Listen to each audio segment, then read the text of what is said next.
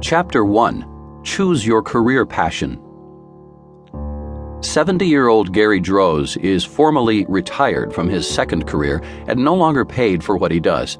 But it is his passion that keeps him going. After all, he's living out a boyhood dream. Gary tells the beginning of his story like he's still sitting at the small wooden desk in his sixth grade classroom. Mrs. Johnson has asked her class to take out a sheet of ruled paper and a number two pencil to write down what they would like to be when they grow up. Gary taps the eraser of his pencil on his temple, then carves two words in cursive onto the paper A teacher. It's not a common answer for a 12 year old boy in the 1940s, but it is honest and something Gary would never forget, even when its realization seemed reckless. In the 50s, a male high school graduate had three well worn paths before him college, the military, and sales. Gary tested the first two, giving a year and a half to the books and two years to his country.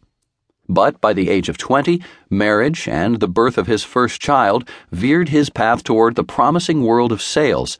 This would prove to be a much longer path than the first two. Despite his lack of college education, Gary secured an entry level sales position selling spices and condiments for RT French, the company most known for its mustard. It was then that Gary learned he had a flair people respected. He is an assertive man who is equally disarming and he listens well. In the sales profession, such qualities go a long way. They would carry Gary more than 20 years. At 27, Gary left RT French for a brighter future. Procter & Gamble was hiring, and they liked him. Gary was assigned a tri-state territory that included South Dakota, Nebraska, and his home state of Iowa. Driving 4,000 miles a month, Gary pitched his ideas and products in hotel lobbies, hospital offices, and school break rooms. He was gradually moving upward and providing for his family, something his father struggled to do but with each year that passed, his gaze probed deeper inward. I never really forgot about teaching, but it wasn't until I realized that each time I was given more responsibility in my job, I ended up with less time at home. At one point, I was traveling from Monday to Thursday for four or five weeks in a row. I'd sometimes go over a month only seeing my wife and kids on the weekends. When I realized this, I knew something had to change. Deep down, Gary knew there was only one option. But how would he do it? He wasn't young anymore, and he hadn't even finished college. Besides that, if he left P&G now after 17 years, he would have to forego a profit sharing and retirement package that would be over a million dollars when fully vested. I thought about the money and the risks, and then I thought about traveling 1,000 miles a week and selling bar soap covers for another 20 years. I was only 44 at the time, and the way I saw it, that meant I had at least 20 years to do something else with my life. Most 44 year olds in Gary's shoes would recall the past and let the weight of a 23 year career keep them put. Time investment always seems like a feasible excuse, but for what return? Gary considered this and had his answer.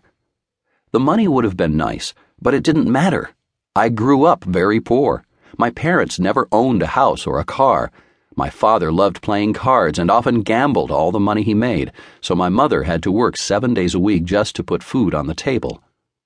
Gary learned early to appreciate the meaningful things in life, like a job, a roof, and a warm meal, and his subsequent action was born from that wisdom. Meaning over money. Provision and passion before prosperity and position. It was a warm summer morning in Ames, Iowa, when Gary loaded the dog and the last suitcase into the back of the car. They had sold everything in their home that wouldn't fit into a medium sized box. What was left, about 50 boxes, was in storage. Gary didn't know where he was taking his family, but he had some ideas. He and Jean had done some research in the preceding days and scratched down a list of cities with good colleges where Gary could finish his bachelor's degree in education. Someplace warm, that was the only prerequisite. A couple of weeks and several hundred miles later, they landed in Boca Raton, Florida. A stack of bills followed his family to Boca Raton, so once they found a temporary place to live, Gary sought out a job. The position wasn't important. He just needed something in the evening to keep them afloat while he finished school during the day.